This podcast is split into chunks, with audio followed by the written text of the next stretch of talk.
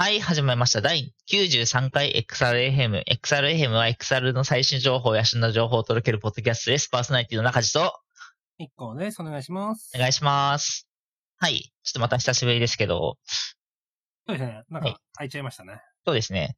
で、はいなんかあの前回とかもちょっと話したかもしれ知らないんですけど、ちょっと週一更新がなんかなかなか厳しいなっていうところで、なんか今回から明示的にあの月一の更新に切り替えていこうかなっていうふうに思っております。はいはいあれですね。なんか内容濃く、こう、会話もちょっと深められたらいいですね、その分。はい、そうですね。で、えっと、今収録日が12月4日なんですけど、まあ、あの、前の月1ヶ月分、えっと、今回で言うと11月分のトピックスをまとめてお届けするっていう感じにしようかなと思っております。お願いします。ということで、ちょっとね、あの、まあ、えっと、今までと比べてちょっと長めかもしれないんですけど、まあ、しっかりちょっと情報をまとめてお送りしていこうかなというふうに思っております。はい。はい。まあ、そんな感じでちょっとオープニングトークからやっていくんですけど、まあ、最近、まあ、個人的なトピックスとしては、あのーもう最近めちゃめちゃ仕事が忙しくてですね、それをめちゃくちゃやっております。はい。はいえー、そうですね。あの、僕、マイリアルスっていう、あの、VR ゲーム作ってる会社にいるんですけど、まあ、そこで開発してるディスクロニアっていう VR 操作ゲームですね。の、はいえっと、エピソード2、エピソード方式のタイトルで、うんもう一章はもうリリース済み済みなんですけど、エピソード2の開発をしておりまして、それがね、もうすぐ、えっと、12月9日発売決定が発表されたんで、はい、そこに向けて、着々とやっておりました。もう本当もうすぐですね。そうですね。で結構なんかエピソード方式なんですけど、やっぱりあの、1章と2章でちゃんと、あの、ななんですかね、PR の、なんか、その、ビジュ、えっ、と、キービジュアルの定数とかもガラッと変えたりして、ちゃんといろんな人に興味持って、持ってもらえるように、やって、やってた、やっていたりだとか、あとまあ僕が忙しいっていうところから、まあエンジニアが忙しくなるってことは、なんか全然一章と違うシステムがめちゃめちゃいっぱい入ってるってところで、すごい、なんですかね、エピソード方式とは思えない、結構ガラッといろいろ挑戦できたことやってるので、はい、ぜひ、あの、この機会に一章やってない人も遊んでもらえたら嬉しいなというふうに思っています。はい。ありがとうございます。これだから来月にはまたそのあたり発売した後のことそうですねと。か。おまあみ話んでなやきそうですやねっ。てみましたとかの話とかできる感じですね。そうですね。はい。はい。いっこさんは最近何かありましたかそうですね。えっと、まあ、最近あったというよりも来月、はいえーあの、1月には CS、ラスベガスで開催される CS に 行っていたんですけど、まあ、コロナ禍があって、しばらく行けてなくて、2020年以来3年ぶりに、ちょっとラスベガス CS お現地に行く予定です。すごい。これ中地君もあれですよね、前一緒に行きましたもんね。 2019とかですよね、多分。一緒に行ってますよ19ね。ですはい。行ってますね。すごい。今までってあれ CS ってオンライン開催とかがあったんでしたっけそうですね、21年、22年とかオンラインでもやって、うんましうんうんた。で、に23は結構もう、リアルの方を復活させる感じで。うーまあ、んで、。その前哨戦だけじゃないですね。全然 CS と関係ないですけど、はい AWS の年次イベント、リーインベントが毎年、ラスベガスで12月にやってるんですけど、11月末から12月にやってるんですけど、はい。まあ、それがちょうど終わって、今、行きたい人は日本組帰っていっていうのはちょうど。ああ、なるほど、なるほっどて。感じでしたね。うんうんうんうん結構でもなんかその、現地行った方の写真とか見ると、もうなんかコロナ以前に戻ったような感じで、まあ普通にご飯とかみんなで食べてたりとか、え結構セッションとかも、はいあと集まってみたりとか。ー。うんうんうんまあ、CS はこう展示会なので、ちょっとあの、形式は違うんですけど、うんうんうんまあどれぐらいこう人が集まってくるのかなっていうのは、個人的には気にしています。そうですね、楽しみですね。あとあれですよね、はい結構 CS 合わせで、なんかいろんな発表する企業とかもいっぱいあるので、そのあたりまたいろんなニュースあるんじゃないかなって感じですよね。そうですね。ちょっと、あの、リュージックスさんがまた新しいやつ出すんですよ、CS で。はいはいはい。あ、CS ですそねの。辺とか。なるほどそうなんですよ。えー、まあ結構気になってます。なるほどです。はい。はい。まあ、ちょっとあの CS、あの、一個さん帰ってきたら、ぜひいろいろお話聞かせてほしいです。そうですね。はい。っていうのが、まあ来日の話、ちょうどそうですね、超タイムリーな話だと、あの、WebXR のアドベントカレンダー2022をやっていまして、はい。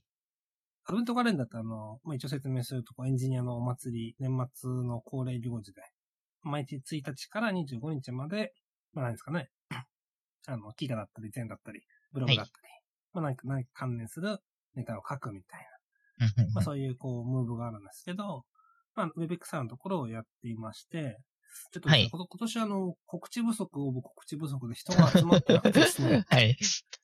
今自分以外の参加者が4人しかいないんですおよ。、なるほど、なるほど。アドベントカレンダーって25確か自 に。分の記事を書くので、はい。ちょ25分の21を今のところ、書くという形になりすそごういですね。圧倒的アウトプットですね。圧倒的なアウトプットですね。やっぱ、年末はもうそうね、はいアウトプットに限りますね。はい。ちょっとあの、聞いてる方、はエいク。サル興味ある方書いてください。はい。ちょっと僕も手伝えたらいいいいんですけどね。ウェブエクサル全然やってないんで、ちょっ とできないんですけど。はいた。だ、あの、その中で一個、スペシャルフュージョンっていう WebXR のコンテンツの紹介記事を書いたんですけど、はい。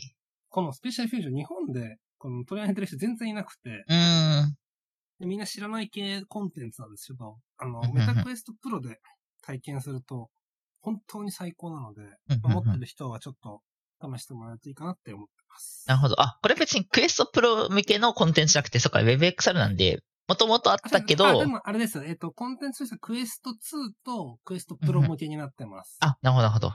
はい。あの、クエストの機能を使っちゃってるので、ああ、他は、例えば、他のデバイスでは使えないけど。カうんラパスルーのそうです。カラパスルーのピコ4とかでは使えないうんうんうん感じです。なるほど。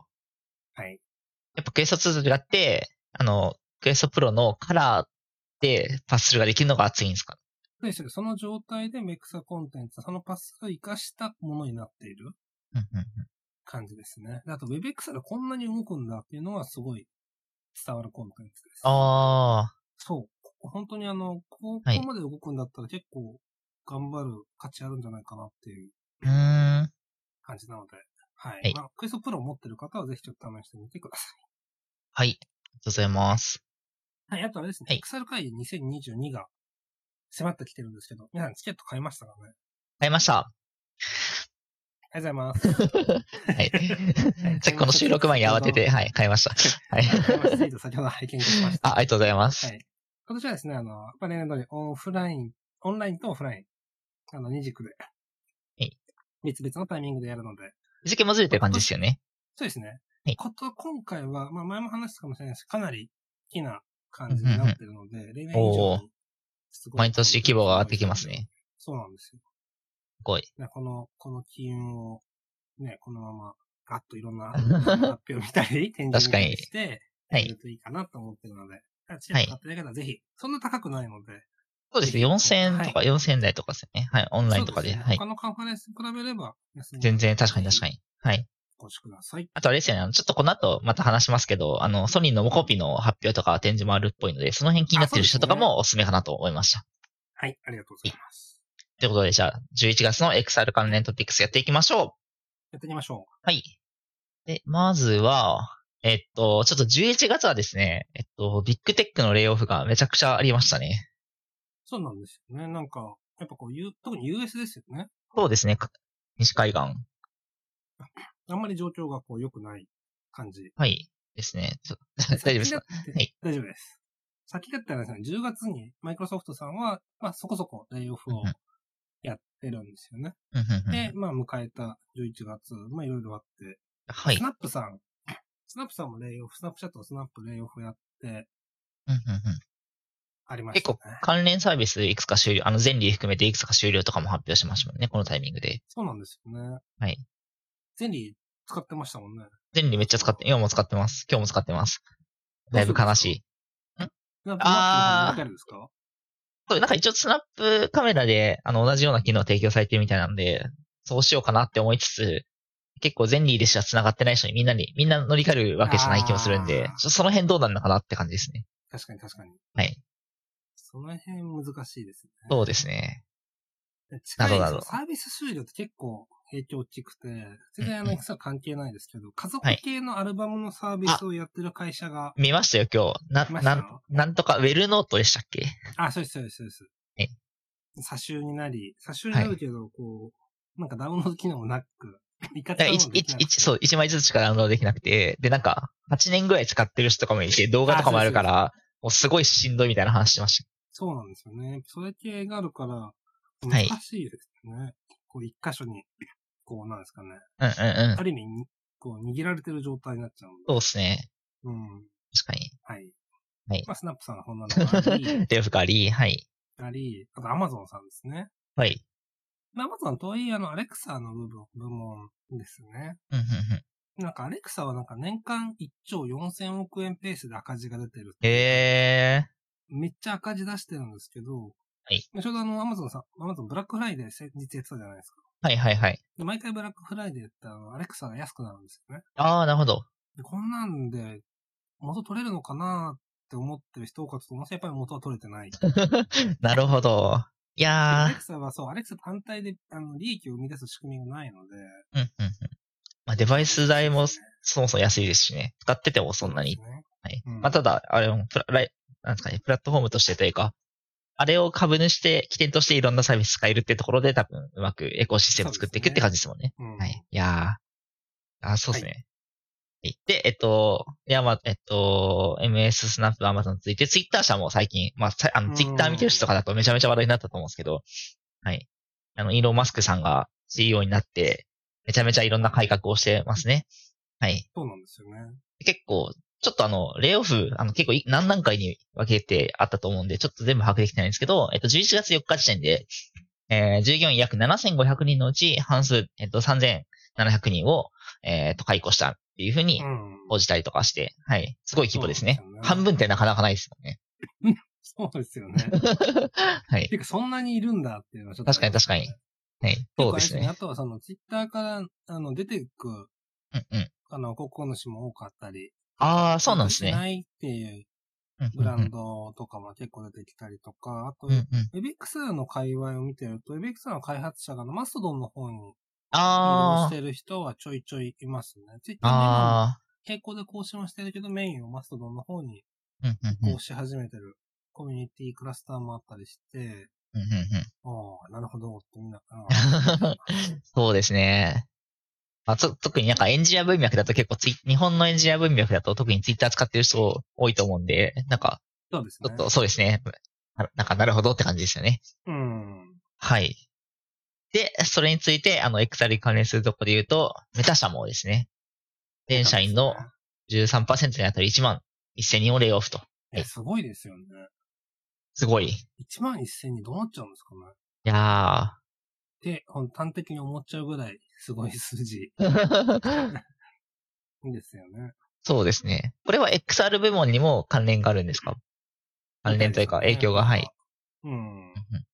あメタそうバでースすねめちゃめちゃね、押し出しているけど、さてどうなるのかっていうのそうはですねあるので、うんいやー、わかんないですね。ただ、あの、個人 は的いにその押してる VXL 部門の、まあ人、まあ、柔軟人っては、どの領域も残ってると思うんですけど、はい。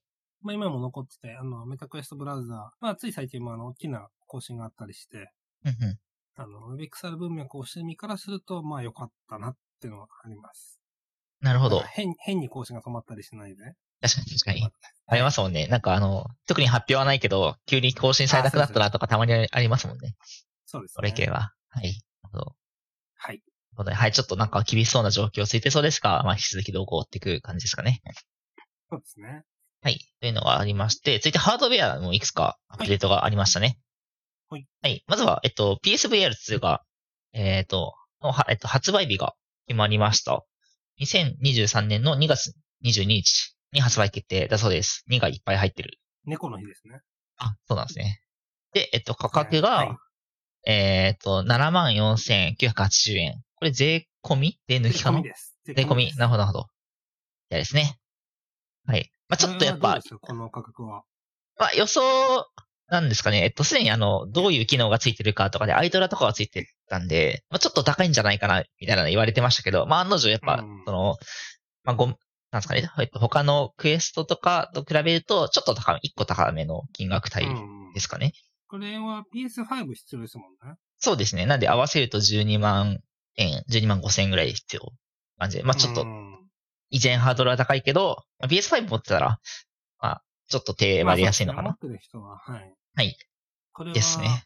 まあと、とはいえな買いんますかか、僕あー、いや、欲しいっすよね。ちょ、PS5 持ってたら間違いなく買ってるんですけど、ちょっとまだ持ってないんで、 そうち僕ょっもねと今持って迷っちゃうかないもんですよ。はい。なんかこうセットでね、確実に買えるとかあるといいんですけど、そうですね。相変わらず、はい、PS5 買えない状態。品薄ですねあ。の PS5 持ってる XRT の人は、まあ、なんとか買ってほしいです。うんうんうん。どんな感じなのか。まあ、あとタイトルですよね、結局。はいはいはい。そうですね。うん。バイオとかは発表されて、なんか、すいません。なんかタイトル東京ゲームショーでも、ね、出会いましたからね。そうですね。そう。で、すみません。えっと、今ちょっと価格高めって言ったんですけど、なんか、その搭載されるされてる機能の割には多分、すごい頑張ってるんじゃないかなとも思ってて、うんそれこそアイアイトラとか、コントローラーとかの、なんか触覚フィードバックとか、結構他のデバイス、この価格帯のデバイスだと入ってないような機能いっぱい入ってて、この価格なんで、買っちゃったら多分、だいぶ体験はいいんじゃないかなとは思いますね。うん。うんそうそういう意味でも、確かそう僕はすごい楽しみにはしてます。に。まあ、あとやっぱワクワクしますよね。このうん。 PS5、あの PS5 2っていうこのデバイスのフォルムもそうですし、はい。まあ、VR1 の PSVR うん初代 VR5 を知ってるだけになんかこう、期待感は結構あるので、うんうん、楽しみではあるんですし、やっぱこう、供給台数がどうしても、いやー、そうです伸びにくねい。と思うので、いそこが課題ですね。そうですね。うん。はい。いやーまあ、でもこの後も多分引き続きタイトルとかも発表されてそうですよね。いくと思うので、はい。それに合わせてちょっと皆さん購入を検討してもらうのがいいんじゃないかなと思いました。はい。はい、ありがとうございます。続いては、はい。クアルコムですね。あのースナドラ作ってるクアルコムさんが、まあ、AR クラス特化用のチップセット、スナドラ AR2 Gen1 をお出しましたと。すごい、これ出しましたは、っていう感じで。はい。まあ、スナドラのクアルコムさん自体がいつもあの、えこういうチップセットを作るけど、それ用のこう、デバイスを作って販売するみたいなことはしないのうん、で、うん、うん。まあ、ここから先これを元にして、まあ、デバイスが出てくるんじゃないかっていうう感んじですうんね。うんなるほどでエす。ルクラス系の課題って、はいまあ、今のってこう、 テザー型、スマホにつなぐタイプのもの、エンリアルライトしかり、スマホにつなぐタイプのものが多いですけど、はいまあその場合ってスマホ側が、てあの、バッテリー、電電力供給とか、まあなんかいろいろもろもろやって、はいクラスの方はまあ割とビューアーとして使ってるケース多いと思うんうでんすけうんど、うん、まあ、将来的にでもそのテザー式、ケーブルつなぐのって結構ナンセンスだとは思っていて、そうですね。 うん。まあ、単独で動くのが理想系。まあ、ビュージックスとかそうですよね。はいは単い。独で動くんですけど、ああいうになっていく上でのやっぱ課題ってバッテリーの部分うんうん、ですよね。あの、あのちっちゃい中にバッテリー仕込まなきゃいけなかったりとか、はい。また発熱とかもいろいろありますけど、まあ、そういう意味でやっぱこのチップセットはかなり重要な、あの、ものになってくるので、そうですね。まあ、サイサイズと、まあ、消費電力ですよね、主に。そうですね。はい。まあなんかこの辺搭載したものが今後出てきたりするのかなとは思って、まあもうちょっと時間かかるとは思うんですけど、そうですね。はい。まあ、着実になんか、その辺の進化は進んでるっていう感じですかね。そうですね。なんか AR グラス系のところは毎度毎度こうニュースになって、まあ Apple は来年出すっていうのもうんうんうん最近また ニュースになってたりとか、そうですも毎ね。年毎年の話ではあるんです けど、そうですね。うん。まあこれもちょっと動向は持っていくといいんじゃないかなと思っています。ありがとうございます。えっと、続いては、はい。で、今名前出したベージックス。まあこれ冒頭でも話しましたけど、CS2023 で、ねウルトラライトスマートグラスプラットフォームいっていうのをやりますと。すごいし。ますとプレスリリース出していて、はいこの画像がもうあのプレスリリースに載ってるんですけど、めちゃめちゃ普通のメガネなんですよ。うんうんうん。これは、そうですねまあ何ができるのかにもよりますけど、はいこれは結構ね、期待できるんじゃないのかなとは。確かに。ミジックスはあれですもんね。えっと、ちゃんとディスプレイがあるタイプのそうですね、はい。グラスですもんであね。のちっちゃい、あの、ググラス、なんですかね。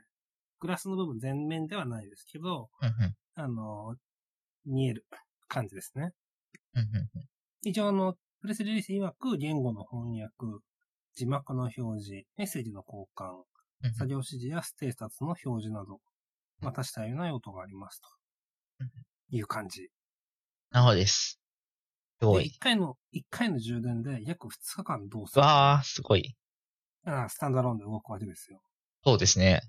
いや、この、ちょっと、ぜひあの、皆さん調べてほしいんですけど、この見た目でそんなバッテリー持つのすごいですよね。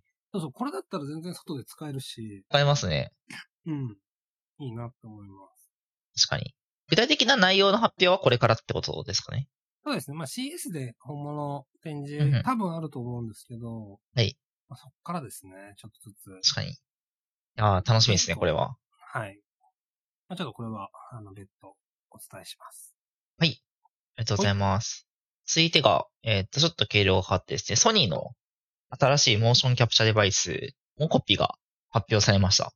持ってきましたね。ここで来ましたね。はい。そう、そうなんですよね。これなんかめちゃめちゃ、ツイッターでも話題になってましたけど。まあな、何かって、まあ、えっと、いわゆるモーションキャプチャー系、低価格帯のモーションキャプチャーデバイスですよね。ハードウェア型のモチャップデバイス。はい。まあ、デバイスっていうかそうですね。ハードウェアですね。そうですね。で、えっと、まあ、他のモーションキャプチャーデバイスとちちょっと違うところとしては、VR ヘッドセットの、との、えっと、併用を前提としていないところですかね。そうねスマホ、とこのデバイスのコピーだけで単体でもうキャップができるってところで、結構 VTuber 用途とかを想定してるんじゃないかみたいな話とかをなんかしてる人とかもいましたよね。うん。はい。でなんすかアバね。ター動かしてる動画とかも結構出してますもんね。そうですね。はい。まあ、なんなら VTuber 的な存在がもう公式キャラクターとしていますからね。うんうんうん。確かに確かに。うん。そうですね。あと、まあデバイスとしても、まあやっぱソニーですごいしっかり作り、作り込んできてるなってところで、あの、すごい、えっと、Bluetooth で、あの、ワイヤレスで使えるだとか、と、そうですね、結構軽量なセンサーをつけるだけとかで、なんかすごい完成度高そうですよね。そうですね。これは気になりますよね。そうですね。はい。で、えっと、一応ですね、今回発表があったんですけど、これが11月29日かなに発表があったんですけど、発売時期が1月中旬でしたっけ合ってるかなそ ?1 うです月中旬ま。だ明確な日付は出てなかったかなって思います。はい。で、えっと、12月の中旬に、えっと、予予約を開始するっていう発表が出てました。うんうん。ただ、えっと、そうですね。で、それに加えて、えっと、多分、あそれに加えて、スマ、えっと、そのじゃあ何でこれ使えるのかみたいな話なんですけど、えっと、すでに対応しているタイトルというかアプリケーションがいくつか発表されていて、その中に VR チャットだとか、えっと、バーチャルモーションキャプチャーが生まれていたりします。あとはですね、えっと、ユニティ、あの、ゲームエンジンのユニティとのリアルタイムに、あの、モーションデータ送信する機能もついてるらしくて、それの API とかは、えっと、12月の15日に、えっと、公開するっていうのが発表されてました。はい。なんで、あの、開発者も遊べると。うんうん。ですね。あ、ちなみに価格はいくらでしたっけ ?5 万円ぐらいでしたっけ49,500円です。なるほど、なるほど。税込みです。まあ税込みじゃあ5万切るという、そうですね。はいですね。はいこれは、見た目もなんか可愛いですよね。そうですね、ポップで、なんかあんま、メカメカしくないというか。うんうん。なんかその辺もいいなって。うはんいうん。うんこう、いい意味でソニーさん、まあ、家電っていう形で、うん。まあいろいろ展開してるのもあって、その辺も含めてやっぱりうまいなっていうのはありますね。そうですね。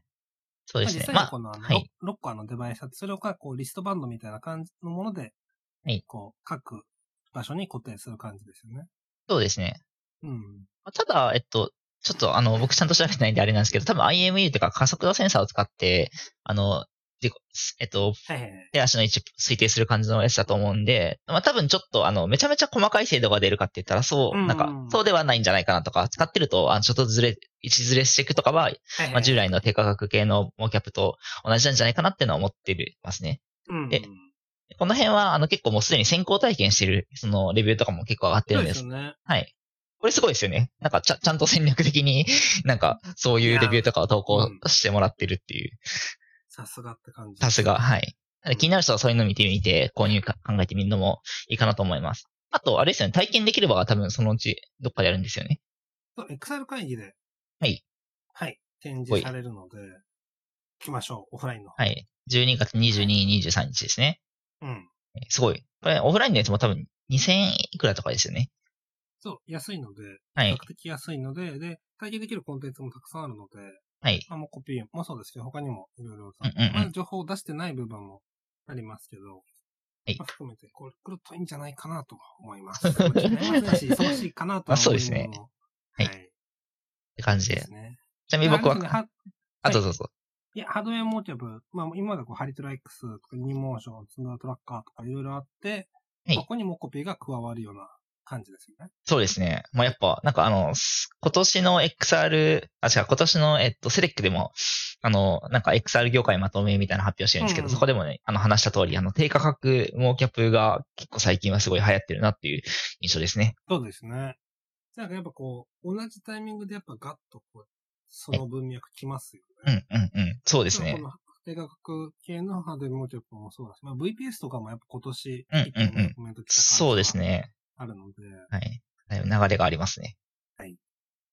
ちなみに、モコピは僕は買おうかなと思っております。そうですね。なんかやっぱここれ系のデバイスって買って、なんかこういう感じでやってみたみたいな、こう、ユースケースがどんどん出てくることで、いよりこう広まっていく感はあるので、いぜひやって、まあもちろん、エクセルヘムでも取る、取るみた いな。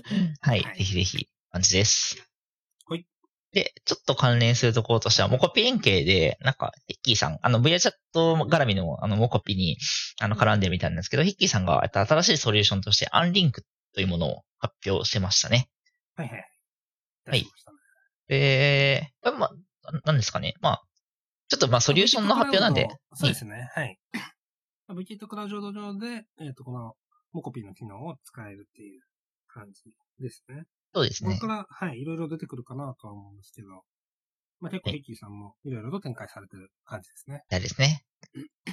はい、ありがとうございます。という感じで、結構11月はもう、えっと、デバイス系の発表、アップデート、あ多いか多かったんじゃないかなというふうに思いました。うんはい、続いて、えっと、ソフトウェアのところで、ごさんお願いしまはすそうでね。ちょっといくつか取り上げたいもののうちの一つなんですけど、えっと、まあ、例によって WebX ル系のところ。はいでモジュラハブスってあの、ブラウザーで、まあ、雑に言うとブラウザーでメタバースが作れるソリューションうんうんうがあんって、まはあ、いずっともう、 結構前からあるんですけど、い今まで、あの、普通に使えるものと、それを AWS 上に自分だけのメタバースを構築できうんうんうるんハブスクラウドっていうのがありましたと。はい。まあで、2022年、この、オバの縦の子のようにメタバースプラットフォーム、まあ、バーっと出てきたんですけど、はい。そのうちの3分の1ぐらいは、このハブスクラウドを改良、あー改良というかカスタマイズしたうんうんうんブラウザベースのメタバースうんうんうんでしたと。なるほど。このクラウドの、えーハブスクラウドの方を使うと、まあ、カスタマイズがいろいろできるので、はい。なんですかね。その、世界観とかも変えれるんですけど、やっぱこの AWS 触らなきゃいけないっていう部分、結構ハードルあるんですよ。はい。ハードルあるし、まあ、めんどくさいんですよね、お金かかるし確かに。、大変そで、みたいなところを、えっ、と、今、アリアクセスハブっていう形で、月額20ドル、お金はかかるんですけど、う。はい。ハブスクラウド相当のことができる。えーを始めました。 AWS とか使わずに、同じことができる聞。かないです。うんうんうんそうなんですよ。クラウド、ハブスクラウドでやる場合、あの、AWS も、クラウドフォーメーションっていうのを使って、その、あの、コード書くことなくいけるんですけど、まあ、デプロイとうんうんうかん設定とかをああ、はい。そう、コンソールでの設定とかあって、かに確かにちょっと時間はかかるんですけど、ハいブスクラウドだったら、もうマジで秒で、お金払ったら秒でセットアップ完了してる状態すごい。になるのがあって、まあこの辺とか、まあもしかすると、こう、そういうの使う人がまた増える一個のきっかけになるのかなって思ってます。確かに。まあ、AWS とかも、なんか結構、ある程度使うとお金かかってくるから、それ込みの価格としたしては、なんか全然、スパイソースな気もしますなんねか。普通にちょっと立てて、はいちょっとオープンしておくと、1ヶ月5000円ぐらいはかかる、かかったことは、まあ、ハブスクラウド僕も立てたことあ、るんはでいすはけいどはい。なるほど、なるほど。月5000円ぐらいはなんか、ちょっと遊んでるとかかっちゃうんですよ。うんうんうんうんだったらまあ、月20ドルとか。そうですねまあ、いろいろ全然制限はあるんですけど、はい。できることは多いのかなってなるほど、なるほ思ど。いました。えはい。だからビちなみジネにこスれユースだったら、えー。相うんうん変わらずハブスクラウドの方がいいんですけど、ああ、ちなるょほっど。と、そう、あの、もうちょっとビジネスまでいかないけど、コミュニティベースだけど、なんかもうちょっとやりたいみたいな時に、ちょうどいいと思います。これどういう時になんか使うイメージなんですかねなんか個人、なんかし、業界の人で個人まあ、そう、コミュニティとかはいいかなと思いますよね。なるほど、なるほど。今までだと普通に hub.com みたいな URL で、あの、さっきの URL だったんですけど、ああの、サブドメインみたいなのがもらえるんですよ。あ、あ、へえ、まあ、それが指定できるので、ちょっとこう、ブランディング、多少できます。独自ドメインは使えないんですけど、うん、うん、うん。とか、なんか、ハブスクラウドまではいかないけど、通常の今までのハブスだとできないことをちょっとできるようになるみたいななるほど、なるほど感じ。ですね。すごい。ええ、いいですね。まあ興味ある方はぜひちょっと触ってみてください。ありがとうございます。ソフトウェア、ソフトウェアそんな感じですかね。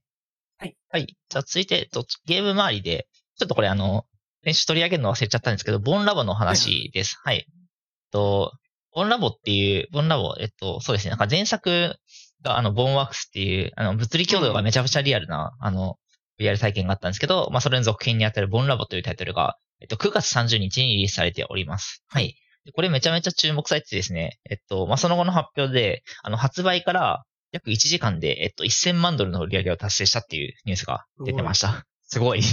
めちゃくちゃ。はい。結構その VR 系のタイトルだと、もう、えっと、トップぐらいなんじゃないかっていうふうに言われてましたね。うん。ちょっと僕はこれまだ触れてないんですけど、やっぱなんか、そうですね、なんか、特に海外とかだと、物理共同、あの、VR ゲームとかで物理共同需要がすごい高いらしくて、うん。はい。。なんかこその辺は、なんか、まあ、海外では、 なんかトトレンドというか、需要があるコンテンツとして、なんか触ってみても、触ってみる、見ておくといいんじゃないかなというふうに思いました。これはじゃあ、ちょっと年末年始あたりぜひ、そうですね、感想を触ってはいそうですね。話しましょう。です。あと、まあ、ゲームで言うと、あの、ちょっと最初のオープニングでも話したんですけそどう、ですね。えっと、はい僕のいる会社で作ってるディスクロニアクロノスオルティネートのエピソード2が12月9日に発売するので、そっちもぜひ、あの、一生遊んでない方は一生もぜひ遊んでみてください。はい。あはりいがとうございます。で、続いて、えっと、イベント周りですかね。そうですね。はい。まずでは、えっと、 11や月の話のところ、そうですね。ネオジそうオですね3が、はい。ってましたね。毎週開催してましたね。はい。あ、てか、まだやってるのかなあれ、終わりましただはずです。そう。え、年月3、今回からですよね、多分。えっと、その1周目は何々、えっと、1周目のジャンル、2周目のジャンルとかで、ジャンルごとに、あの、しそのうん、開催時期をずらすみたいな形でやってま、やっていて、1周目が結構アバター系というか、そうですね。この辺が入っ VR たとかの話。が入っ結構中心でしたね。1周目だけ僕、はい遊びに行きました。僕も一周目だけ、ちょろっとだけうんうん行きました。本当にちょろっとしか行けなかったですけど。うんうんうん。結構なんか、えツ2とはガラッと変わってて、あ、なんかそうですよね。なんか、そうですね。ブースの間隔が結構狭くなってて、回りやすくなってたりだとか、うんうんうんうん。まあ移動移動がすごい楽になってましたね。確かに確かに。一方でちょっと近すぎて、あの、会話とかがしづらいみたいな声とかもあって、えそれむ難しいところだなって思いましたね。そうそう難しいですよね はい。そう、VR 空間の移動って若干、若干だるい部分あるじゃないですか。そうですね。その、 で、まあ歩く手より少なくなると楽って部分もありつつ、はい。そうなんですよね。会話の部分とかのことも考えると。そうですね。はい。あとなんか、結構接客というか、あの、コアタイムみたいなのがあって、この時間行けば出店者の人と話せるよみたいな機能もあって、まあその辺とかは、なんかさすが会を重ねてるだけあって、出店の側から見える、なんか、あのそこから操作できるメニューとか、まあ今ちょっと離席中ですよって、あの、はいワンボタンで出したりとか、その辺はすごい工夫されてて、だいぶ、あの、良くなってるんじゃないかなって思いました。はい。はいありがとうございます。で、えっと、まあ、ネオケットと、まあ、ちょっと関連してというか、同じようなジャンル、ちょっと違う、すいません、全然違うかも。 えっと、V ケット2022ウィンターが開催中ですね。はい。はい。やってますね。これ、12月3日から開催。。土曜日からですすね。はい。はい。これ、会期が結構長めで2週間ぐらいですよね。そうですね。まあ、VK と最近はずっともう長い感じでやってるので、その中で結構週末の夜の時間帯でコアタイムがあるので、その時間とかに行くと、なんかいろんな人に会えたりするんじゃないかなって感じですかね。そうですね。いやっぱあれですね、VK とこう、まあ、10 18日まで2週間程度やってはいますけど、はいあの、ちゃんとアクセ回ろうとすると、範囲めちゃめちゃ広い。そうですね。。は VK い。とは。だからなんか、1時間ぐらいで回ろうみたいなこと絶対無理なので。 そうですね。結構、計画的に見ていかないとなって思ってます。そうですね。まあ、それこそあの、か、あの、コラボイベントとかコラボブースとか、まあ配信とかもめちゃくちゃいっぱいいるんで、まあ、ちょっとこの辺は、 あの、ちょっと我々もちゃんと遊びに行って、来週まとめて紹介したいかな、うんしようかなというふうに思ってます。はい。あはいりがとうございます。あとですね、ちょっと開会式があったんです。そこでちょっと出た話題の紹介だけするんですけど、開会式であの、新サービス、MyVKet というサービスが発表されていました。はい。はい。で、これなんか、まあ、ぶえっと、VKet とは違う、なんか、メタバース系のサービスらしく、なんかアバター作れたりするよとか、ルーム作れたりするよみたいな話がありました。で、ちょっと詳細がもう本当に今話したぐらいの詳細しかうん。ないんですけど、これが、えっと、12月の13日火曜日にリリースされるみたいなので、ちょっとまたこの辺の情報も出たら、来月紹介しようかなというふうに思っています。はい。ありがとうございます。はい。という感じでイベント系もこんな感じですかね。そうですね。はい。はい。ということで、ちょっとまとめて1ヶ月分のお話をしてきました。